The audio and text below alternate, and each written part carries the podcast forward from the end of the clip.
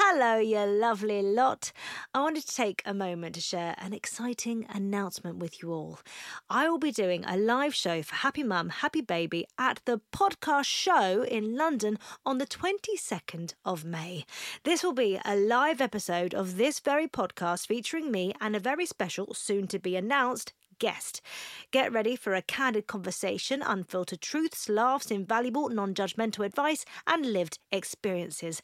Dive into the complexities of parenting while juggling work, relationships, and personal growth. And we'll be talking beyond the baby years. As well as the live episode, the show will also include a Q&A with both me and my guest. Tickets go on sale this Friday, the 26th of April at 10am, but anyone who is part of the Happy Mum, Happy Baby newsletter will be getting early access to tickets on Wednesday, the 24th of April at 10am. To sign up to the newsletter and for more information about the event, please head to happymumhappybaby.com forward slash events. I can't wait to see you there. Today's episode is in partnership with the BBC.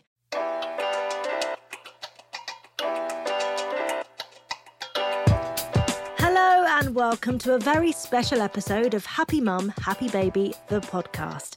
Today's episode is in partnership with the BBC, and they currently have a campaign called Screens. It's what's on them that counts. Now, for me, screens are something that really does dominate my mind when it comes to my children and what they should be doing, what they shouldn't be doing. It's so layered with different feelings of guilt of trying to get it right. Am I doing it wrong? So I absolutely love the idea of actually let's just not focus on that so much, but actually focus on what's on them and what they're doing on those screens and with their screen time. Today, we have a returning guest, and I'm very excited. It's Dr. Amanda Gummer, child development expert. Now, last time we were together, we were talking about play and the importance of play. And I think it's really interesting. This is actually it's an extended version of play. It is still play. Yeah, absolutely. And I think screens have a really important role to play in a balanced play diet. You know, you want to make sure that your kids are getting a mixture of learning opportunities, development opportunities, play opportunities. Yeah. And screens are becoming increasingly playful and some of it's really good as well. Well, BBC Children's, they did a lot of research and they found that 79% of parents feel that children use screens more since the pandemic. Now, that's certainly true in my life. Like before the pandemic, I used to say to my kids that the screens only worked when we're in the car or on flights. That's the only time they worked. Outside of those areas, they didn't work, you know. And I know that we include sort of TV in that as well, but in terms of like screens in their hands, it was very, very different. And then the pandemic happened, and all of a sudden, we've got a five, six year old who needs to be able to use a device, a screen, to speak to his class, to learn. And all of a sudden, actually, that's very much a part of their world. kind of now that we've stepped away from that time, it's learning that actually it's not our enemy. It's a different frame of mind. Yeah, now. and I think the sort of the screen time battles are still very real, Mm. but screens have become I think demonized in some ways, unfairly so, because there is a massive difference between the solitary, sedentary, passive screen time where you're just sat in on the sofa or in your room on your own, repeating cat videos or unboxing videos or whatever it is that you're doing on the screen, versus as a family watching a David Attenborough documentary or children learning their numbers through something like Numberblocks. Yeah. And if you can make screen time sociable as well, if you can make it active, if you can make it creative, and there is some really great content out there. So I think parents need to stop blaming themselves for letting their kids have some screen time maybe you know ease up on that battle but when they are having screen time it's about making sure that what they're watching and what they're interacting with or what you know the games that they're playing the apps they're using are educational developmentally appropriate age appropriate and good for them Do you think a large part of the battle that we have with ourselves is the fact that when we were growing up, we had windows where we were TV was accessible to us. We knew that the mornings weren't really a thing midweek, never, but we had that three till ten past five slot that was dedicated to us kids. That's it. And then once that's gone, that's gone. You might be watching the soaps with your parents later on, but that's it. Whereas now, because it is that always on content, we have to really think about how we structure that. Yeah, and there's so much content out there. And I think that's where something like the BBC is great because the quality that goes into the shows that they make, especially for children, you know, Yeah. the experts that they involve in the production, things like Love Monster that is specifically designed to help children with their emotions, manage their emotions. Bing is there to help children develop resilience. There's Yakka Dee, there's Jojo and Gran Gran. There's some really great shows out there that help children navigate the world really positively that have been made from an evidence base. Yeah. So people are taking children's learning and development really seriously. And like I say, very different to letting kids have a, a device and just sit and repeat Candy Crush incessantly. Mhm. Well, obviously, I did the baby club for CBeebies, so I know firsthand that the research and the care that actually goes into the programs made. Yeah, absolutely. And I think helping parents choose the right things for kids to watch is a really important thing. And I think that's much more proactive and beneficial to families than trying to make parents feel guilty for letting their kids use screens. I also think with things like you use Bing as well, I think Bing and certainly the Baby Club, it also has an impact on parents. If I watch Bing and I see how a situation is talked about, how it's handled, I'm like, I'm going to use that the next time we're in a bit of a situation. Yeah, and that's the same for an awful lot of the programs Yeah. on, on CBeebies and CBBC. But the other thing that I think has happened more during the pandemic and is something that I'm really keen to see families adopt and continue with is that co-viewing. So sitting down as a family to watch. You know, I know that Bluey's got a, a sort of an, an adult following as well now, but you know whether you've Louis got is that my idol. Yeah. but you know you've got that kind of shared family viewing time or strictly or david attenborough Mm-hmm. films or you know those kind of things where you can as a family you get a lot more out of it watching it together because it sparks conversations it opens up your ideas it allows the kids to ask you questions because you've seen the same thing as they have. And that you know family bonding time especially in a cost of living crisis maybe forget the cinema and, and do a family pizza night with a film and you know and have that shared family experience watching something really good and really fun. And do you think there's also an element of the things that children watch then informs their play? Oh yeah, hugely. So I mean, we've seen kids come in and want to be, you know, their favourite character, and you know, doesn't matter what it is, and they will take that narrative and they will develop it.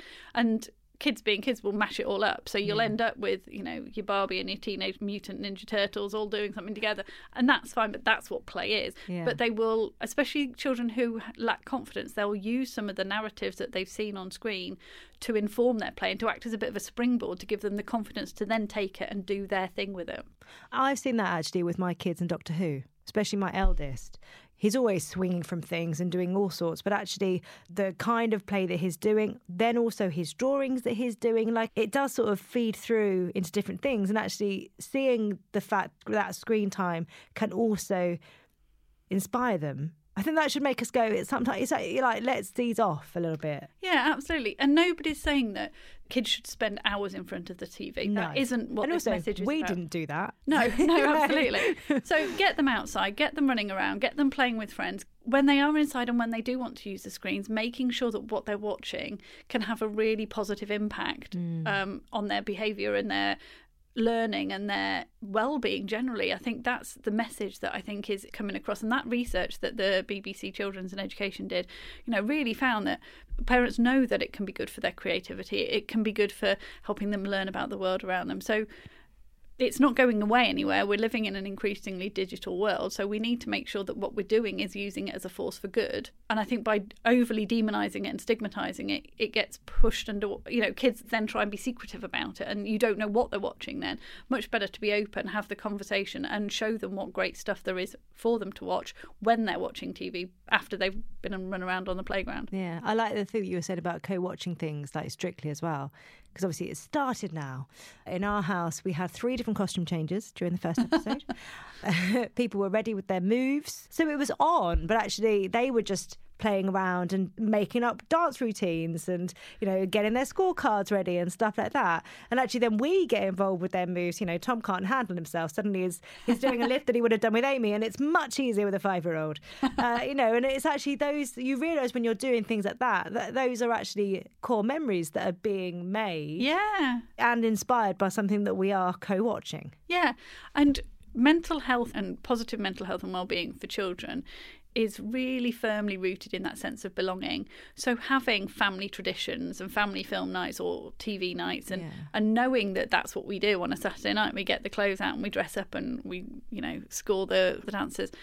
that will help them feel really grounded and rooted in that family setting. And that's amazing for their mental well being. Yeah. What are your sort of top things when it comes to screen time? You know, I do feel like so many of us want guidance in terms of, you know, what do we do? How do we make this work? I'm not an advocate of dictating how many minutes a child of a certain age should watch TV or how much time they should spend on the. I just think everybody's different. You've got to do what works for your family. Because also, I think if your child is fully invested in something and then you're coming going, it's got to go off now. You've had your 20 minutes, that's yeah, it. Yeah, and yeah. actually, you've only got five minutes left until they have a complete story arc. You've got to work with exactly that as well. exactly i think it's about making sure you've got balance that balance sort of play diet is really important so active creative imaginative free social play with others. So getting kids outside running around and interacting with others is absolutely the superfoods of the play diet. And let's get them doing as much of that as they can but then you've also got things like educational play. So that's where screens can come into that. You know, you've got some really great educational apps from the BBC. You've got some content on things like Bitesize. So you can use educational activities. Screens can have a role to play in that. You've got, you know, learning things, mastering, board games, those kind of things. And you can play games across distance now because you can do it online and those Yeah. kind of things can be great. And then you've got the kind of just zoning out. I'm just doing this because brain's fried and I just want to kind of zone out. And that's the And that- solitary sedentary thing. And that's fine, but it needs to be rationed. Yeah, so that's the thing. Even that, it's okay, but it's thinking about how much we're doing it Yeah. or how much the kids are doing it. And if you think of that as the sweets and the treats of the play diet, you wouldn't let them have it breakfast, lunch, and dinner. But if they've had a load of vegetables throughout the day and they've eaten their fruit as a snack and they've whatever, and then they want a bit of an ice cream at the end of dinner, that's kind of okay. That's always been described to me as zombie TV. You know what I mean? When you yeah. just like, you, the days happen and you just need to sit there. yeah. And I feel like actually allowing kids to have that at a point, it's all right. It's not the end of the world, yeah, Yeah. absolutely. But if the rest of the time you're making sure that what they're doing on screens is positives, it's promoting creativity, it's helping them learn, it's age appropriate, it's stimulating and engaging, that's great too. So I think it's yes, let's limit the zombie TV, but not all TV is zombie, you know, Yeah. is zombie inducing if you like. And I think by getting stuff and watching it together and ensuring that kids are talking about talk to kids about what they're watching and what they've learned and what they thought about it. You know, Well, that's also, great. so even if you think about sort of reading books in school, part of that is afterwards asking a child, so what was it about? What happened? How do you think that character felt when that happened? But like we can apply the same methods with what we're watching. Yeah, yeah, completely. I thoroughly enjoy that. What else have you got in your bag? So I think setting boundaries about screen time with the kids where possible rather than dictating it and doing it when everybody is calm rather than when you've just had a screaming match because they've not got off their screens for however long. I think that's that's a good message. You are not watching TV for the rest of the week. Yes, Yeah, okay. that kind of thing. Yeah, Uh, so yeah, so getting a sort of a family discussion to go, okay, and being prepared as a grown up to put your screens away too, and role model that because I think that's really important.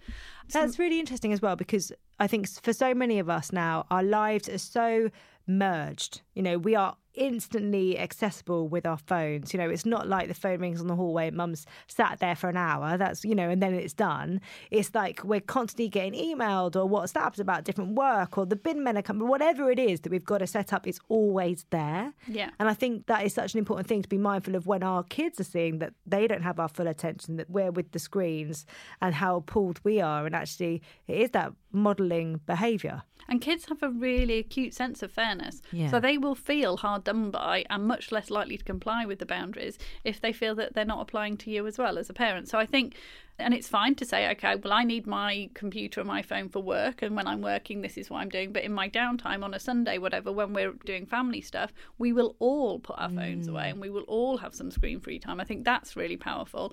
Try and get a, a consensus with the kids around setting what is a reasonable amount of screen time and what you're going to do with it, what websites you are and aren't allowed to go on. Yeah. This might be a slight tangent, but do you think it's worth when we are in a situation where we have to be on our screens and, you know, they're trying to get our attention? do you think it's worth us saying, I'm so sorry, I'm just sending an email because, you know, rather than just kind of ignoring the situation, but almost explaining what we are doing on our devices? Yeah, I think so. And I think if you say to your children, I've got three emails to send, I'll be with you in 10 minutes, Yeah. that's fine. Send the three emails and then go and give them your undivided attention.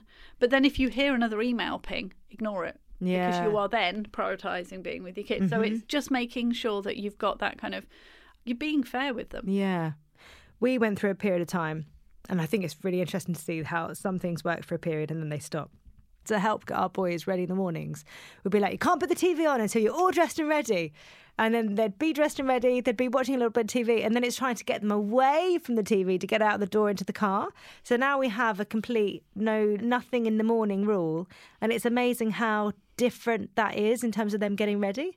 It's a much smoother operation, I would say. Yeah, and different things work for different kids, but you Absolutely. absolutely want to make sure that if they are having that, get ready, make sure your bags are packed, you know, your shoes are by the door and you're ready to go, then you can watch TV. Make sure that what they're watching, especially in the morning, Mm. is stimulating their brain, is going to get them set up for the day and isn't that zombie TV because Yeah. that's a really key time You don't want to start there. no. Yeah. What else have you got? So I love the fact that there is so much improvement in the kind of the diversity and representation in kids' content and having children able to see characters that they can relate to, I think is really important. So things like Jojo and Gran Gran, there's lots of the cartoons that don't have human characteristics, so it's very easy to use your imagination and pretend to be Bluey or a Bing or whatever Yeah. because it's just a bit more imaginative. Having that those storylines, relatable narratives, relatable characters, and having children being able to see themselves represented, I think is really important. So making sure that you're not just giving them the sort of the same type of content over and over again, making sure they have a sort of a diverse range and are introduced to different programs from different places and around the world and stuff. So Me and Tom had this chat a lot about how when we were growing up, because there was a schedule, you always had a variety. Whereas now it feels like when your kid is into, you know, I don't know, say Bluey or whatever it is, they will then almost binge watch that series. I wonder if it falls on us to kind of go, oh, should we see what's happening on this island with David? Yeah. You know, or, you know, if it's Andy and, you know, and he's off on an adventure. It feels like a more of a an effort now to get that variety in. Yeah, I think that's probably a fair point. But I think there's so much on Catch Up and BBC Yeah. iPlayer that you can go. Well, and it's you've- you know, visual as well. yeah. they have all the pictures there. Yeah, and you can say, well, you've watched that, so either let's try something new, or let's switch the TV off and go and play something different because you've watched enough of that one show. Yeah. Let's do something different. So I think that might be the way to just get them to taste other things. But also, kids love it when you watch with them. So, Yeah. you know, I quite fancy watching this. Do you want to sit and watch it with me? That's a really nice thing for kids to hear. Yeah, absolutely. And I love how shows like that can build an interest, especially like the non-fiction type stuff, like hmm. David Attenborough stuff. How it can then get them, you know, say they've seen a snake, all of a sudden you're looking at different types of snakes in different types of places. People are drawing things, or Yeah, absolutely. And I think that, you know, in terms of non-fiction, Newsround is phenomenal. So kids get very anxious because we live in a very scary world. And I think Newsround does a really good job of age appropriate communication about things that the kids will be hearing in the news and in the you know parents talking about or in the playground. And it gives them that sort of factual reassurance that it's age appropriate and they can feel like they understand. So they're less worried about things but they're not being talked down to. It's not being dumbed down. It's not being whitewashed. It's just being given in a way that is age appropriate and i think it's you know in terms of helping children learn about the world i think it's brilliant.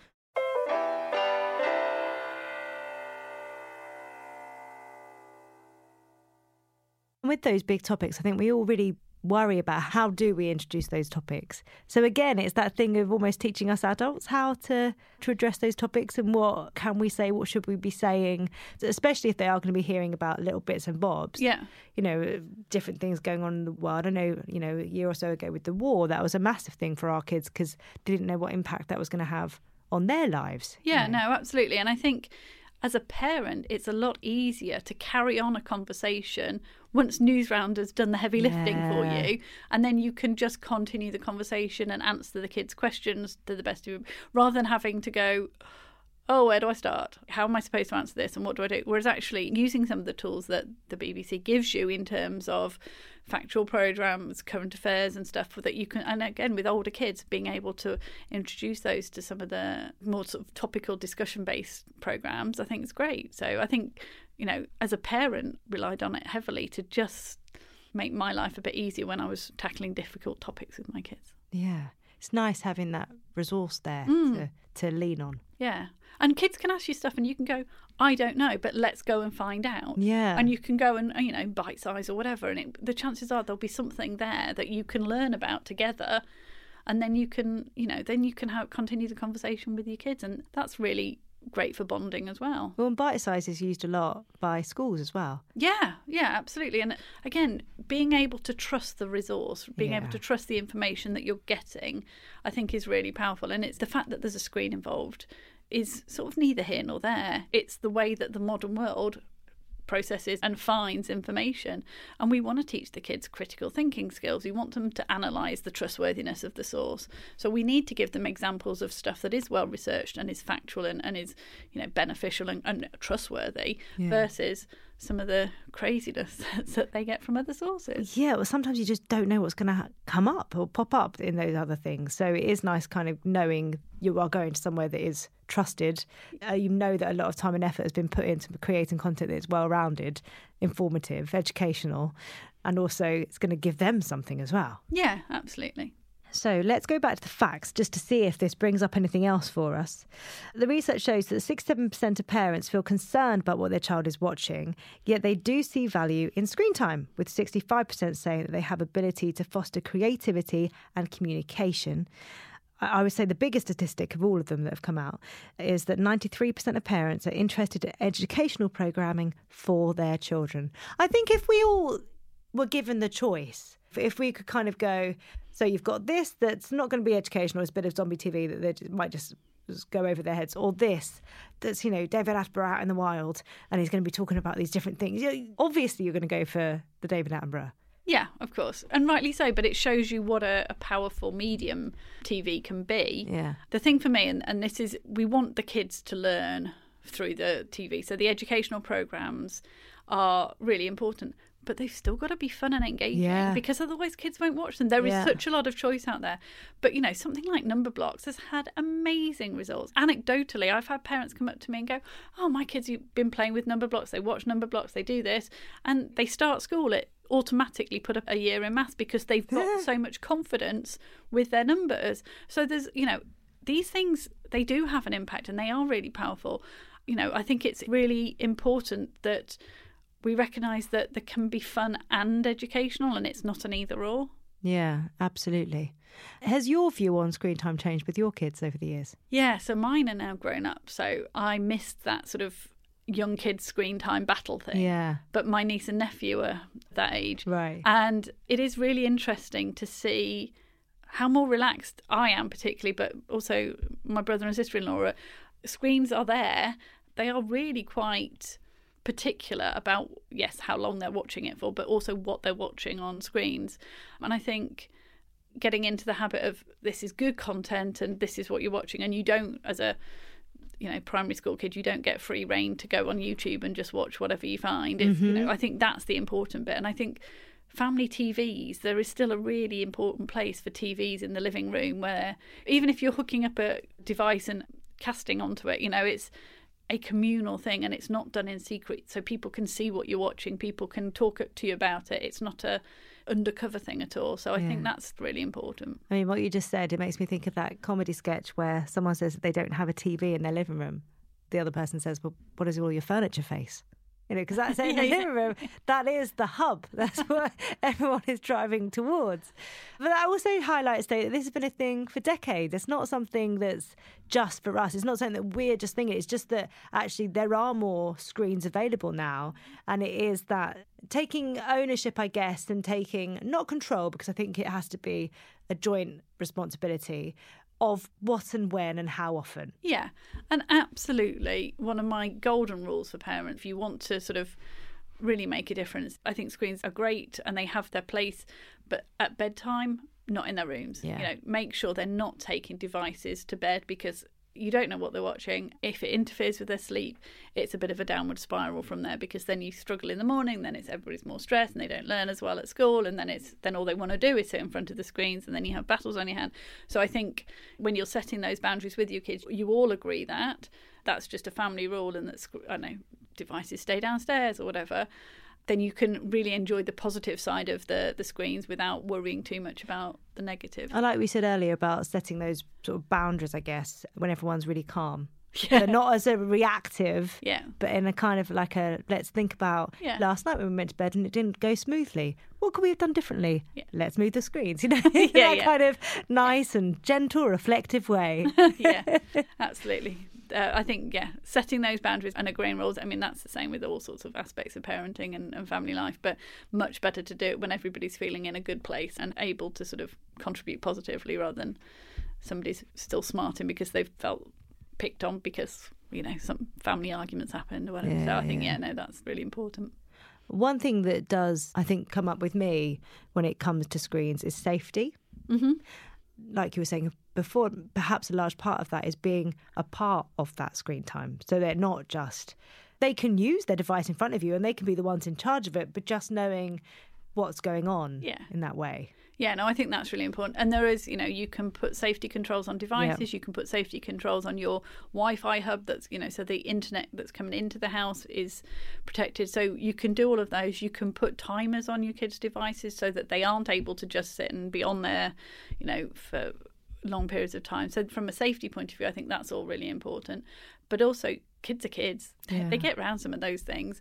And so actually being able to know that you know have that openness and that communication where you are talking to your kids about what they're watching on TV and what you know what they're doing on their iPads or whatever. And and also knowing that they know that they can talk to you if they see something that bothers them that's mm-hmm. really important and how to report it and all that kind of stuff. So I Yeah. think digital literacy for kids I think is really important and we need to start teaching it earlier And knowing that they can always talk to us if they see anything inappropriate. Yeah. It's important that they do. Yeah, absolutely. And you get that by sharing an interest in what they're doing online. So, what you want to try and avoid, if possible, is that sense that the kids think that you're a tech dinosaur and they don't think that you understand social media or their lives or what they're watching or how to use an iPad because then they won't talk to you about it because they won't think that you'll understand. So if you can take an interest and you can learn a bit about the latest trends for kids, then you are much more likely to be able to have a supportive, open conversation with them and they're much more likely to come to you to talk to you if they've got concerns. Yeah. As a professional in child development, have you been surprised like how the conversations have changed over the years in terms of play and actually using that screen time to be involved in that play and, and things like that as well? Yeah, I have to say I'm really quite excited and Like we say with parents, how screen time was this scary guilt, Yeah, yeah. guilt-inducing thing. I imagine that in the profession it would have been that thing of, oh, where are we going with this? Yeah, I mean, there is still a big body of, of opinion that says screens are still very new and we haven't done the research to know what long term impact is and you know there's stuff being done on kids vision and posture and all of those sort of stuff so i think you know there are still things that we need to be mindful of Yeah. but I think the innovation that's happening on screen, some of the content that's coming through, some of the learning, and especially with things like AI, where you can personalize things for individual children so that they learn at their own pace and they're, mm. they're able to learn in their own way. Those kind of things are, are incredible. And I think there's massive potential for it to be a real force for good. But nothing's ever that simple, is there? So we need to make sure that we emphasize and, and make the most of all the good stuff whilst mitigating and protecting kids from the less good stuff. Yeah, I totally agree. I guess an important thing is to distinguish is there a difference between watching TV and using like a screen, like a device? So, not necessarily, but quite often there is. I mean, there doesn't have to be because if you are a child sat on your own watching a device, I mean, I think the posture is something we need to be careful of. But, you know, if you're sitting watching TV versus watching something on a screen, um, on a device in front of you, there's very little difference. But the opportunities for co viewing, for a bit more sort of physical interaction because the TV is sort of up and, and is standing on its own, you're not holding it. So if you felt like getting up and dancing, you can do that whilst watching the TV. Mm. So you have to find somewhere to prop the device up and it may be a smaller screen and all of that kind of stuff. So that makes the sort of physical activity bit around you know screen time harder if you've got a device. But i think the biggest thing is the co-watching. So you know if you're sitting watching tv and brother or sister walks past the room they come and join you and then you end up you know building something or doing something because of what you're watching on TV. That's opportunity doesn't really happen as much if you're on a device. So that would be the main difference, I'd say. Yeah, it's so funny how the conversations fit uh, like changed as well. Because I can remember growing up and really just wanting to read my book, but the family would be watching something. They'd have EastEnders on or whatever, and I'd be told to stop reading my book because the family were watching TV, and I'd be with the family. so it's it's just interesting how this has changed. But I guess it's that thing of being locked in your own little world and actually kind of going, actually, this is a bit of nice time for us as a family potentially. Yeah, and the space for all of it. But yeah, Yeah. I think that if you're looking at is TV better than letting them have a device? I would encourage parents of younger children, particularly, to put things on the TV so that everybody can see them and that, that kids have the opportunity to move around and, and do all of that. Yeah, I would say keep that going for as long as possible. And I wonder actually if children are using devices with headphones, that's a different thing entirely as well, because then they're completely, Yeah. their sensories are, everything sensory about them is totally with that device. Yeah, and that can be really helpful for kids with sensory processing Yeah. issues, so that they are just, you know, managing what they're hearing, especially if they're in a, you know, busy city with sirens going past them and all the rest of it. It can be beneficial. We need to recognise that it does cut out, you know, the external world, so it does make children more insular. So the social skills, the interactions, the relationships, that's not happening when you're sitting there with headphones on and a screen because you are wrapped up 100% in your own little world. Yeah. The one time we allow the kids to do that is when we are travelling. Just to just, you know, limit the chances of the fighting, of not being able to hear it, not being able to see it, not just having the sound off the back of a, Yeah. a you know, a seat into my ear while I'm trying to drive across the country to Cornwall. That's the only time I think that we ever really which is which is completely fair enough but you know travel times are a great time to have the educational apps or something on the car Yeah. Mm-hmm. or stick a podcast on you know those kind of really good quality podcasts that everybody can enjoy listening to and that you can then switch off and have a conversation because when you've got the kids in the car there's nowhere for them to escape to. So especially around difficult topics or stuff that you want them to, to sort of learn more about. Maybe you mix and match, you have a podcast on and then you let them have some app time or whatever. But doing that together, I think travel times are a great opportunity for Well, and on those long journeys, then, is it a good idea to kind of go, right, you can have a little bit of TV time now, like, say you're watching something on the iPlayer, then this time let's do some apps, let's like to just mix it Yeah. up so they don't just zone out the whole journey. Although it's Yeah. great if they're quiet, the other side of that is we don't just want zombie children off of the other side of it. Yeah, absolutely. And I mean, my kids, when they were very little, we would have it was radios or CDs, and Yeah. they would choose their songs, and then I would choose my songs because I couldn't cope with five hours of, you know, the wheels on the bus go round. I mean, my mum and dad used to drive us all the way to Italy, and you know, we did it for many a year. And all of us will agree, we had the same three tapes the whole time. We had Tina Turner's greatest hits, we had Billy Ocean, and then we had Bananarama. Those three cassette tapes came out every year. I don't know, I don't know why we didn't get more, but we just used to listen to them the whole way. And it's so different now in terms of traveling long distance, and you can actually use that screen time in a, in a way that's sort of beneficial for all. Yeah, if you're driving abroad or driving to somewhere new, finding apps that teach the kids about where they're going to Yeah. and getting them involved in the culture, all of that stuff. Or, you know, talking about transport because they will spot whatever it is that they're driving past. Thinking about what you're doing and how to use the screen time positively to supplement and make it better for them, either more educational, more fun, more just enjoyable, I think is really powerful rather than saying, you know, oh, now, we, you know, you've got to put them away because you've been doing that for a while. But yeah, I mean, you don't want kids staring at a screen for a seven hour journey. Hmm. So popping a podcast on or, you know, and playing a number plate spotting game or whatever it is, you know, that's all great stuff. But everything in moderation, I think. Yeah, absolutely. I I feel it like with my kids, they can't help but watch Andy and then jump up and go off on an adventure of their own.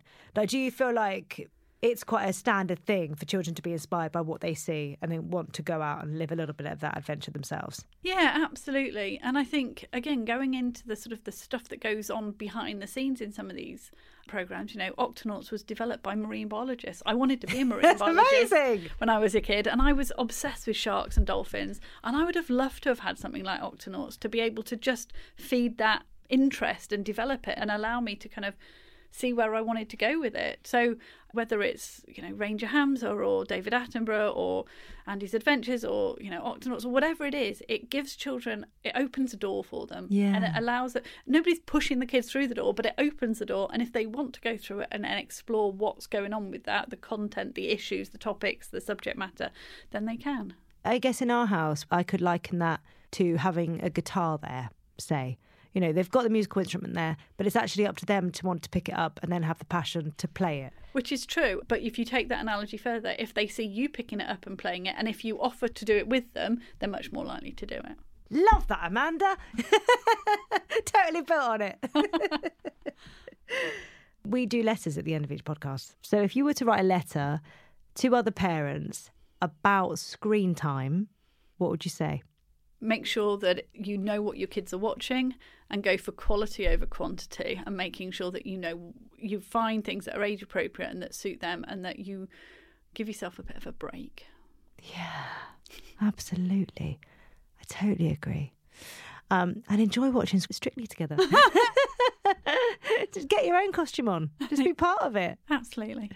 I've got to say, actually, as a parent, when now we've started doing that co-watching thing, I love it because otherwise I can find myself always in the periphery, finding jobs to do, finding things to, you know, sort or clean or whatever it is. But actually, when you take that moment to all just be in it together, there's a gorgeous sense of togetherness. And isn't it nice when they reach an age that you can actually enjoy the same things together rather than you pretending that you you're really keen to watch another episode of you know whatever it is. But yeah, no, I really the co-viewing thing when my two got old enough and we all sat round and watched and and literally enjoyed the same things. And I think Strictly was one of the first things.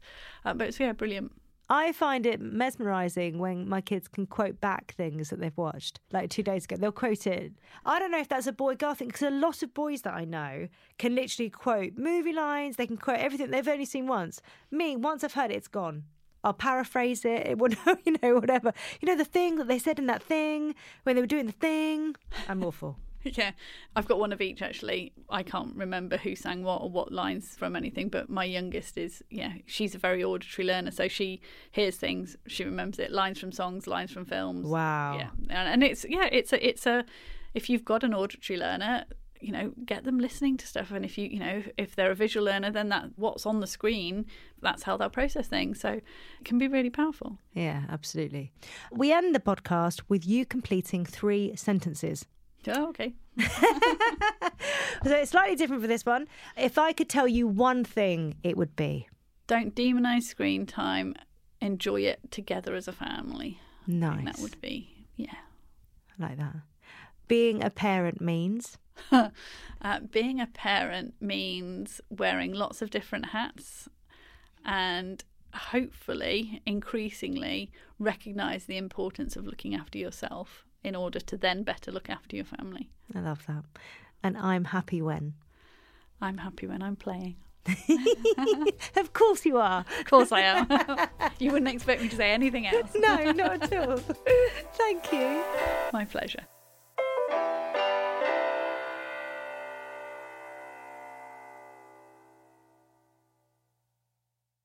We have something very exciting to talk about today. Happy mum, happy baby. Well, we are expanding. We're only releasing our very first record.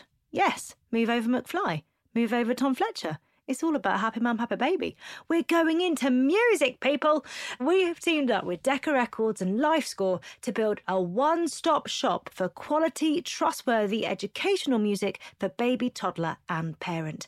Music is such a massive part of our family, and I'm so thrilled with what we've created. I can't wait for you to hear it. Now, it's worth saying that all the sounds on the album they are played by real instruments and they feature real nature sounds. There is nothing processed.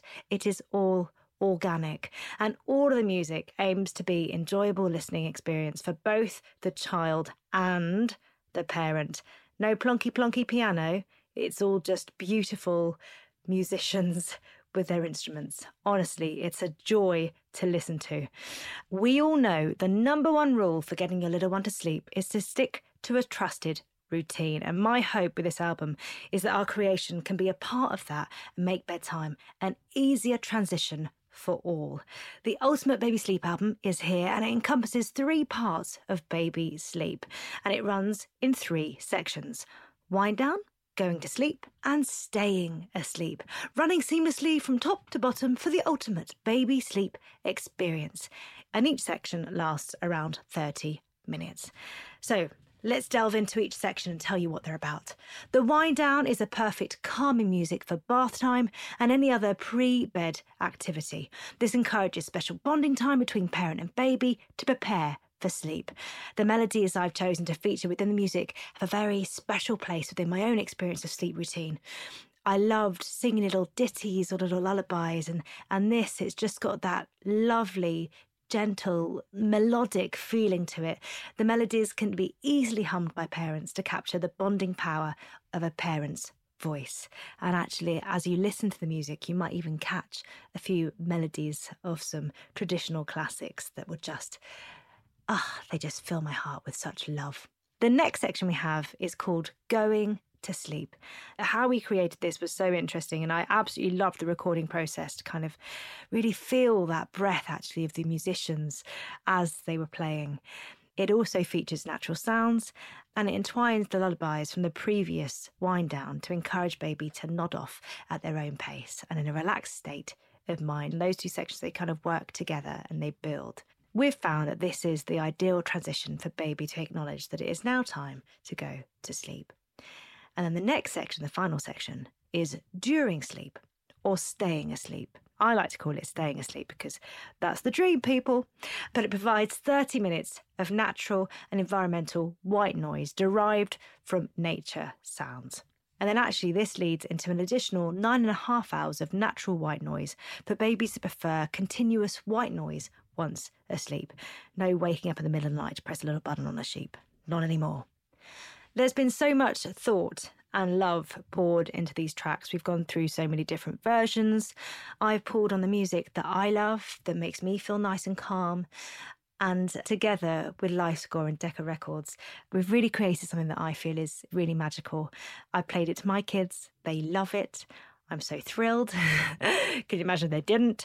And actually, I have to say that even as an adult, sitting at my desk and listening to different versions, I have often fallen asleep in the best way, in a very contented way. Some might call it work, some might call it a nice little nap. Either way, I loved it, and it was all because of this album. With 12 hours of continuous music to help your baby sleep through the night, we are so proud to introduce you to Happy Mum, Happy Baby, the Sleep Album. I can't wait for you to hear it and then for you to tell me how you're getting on.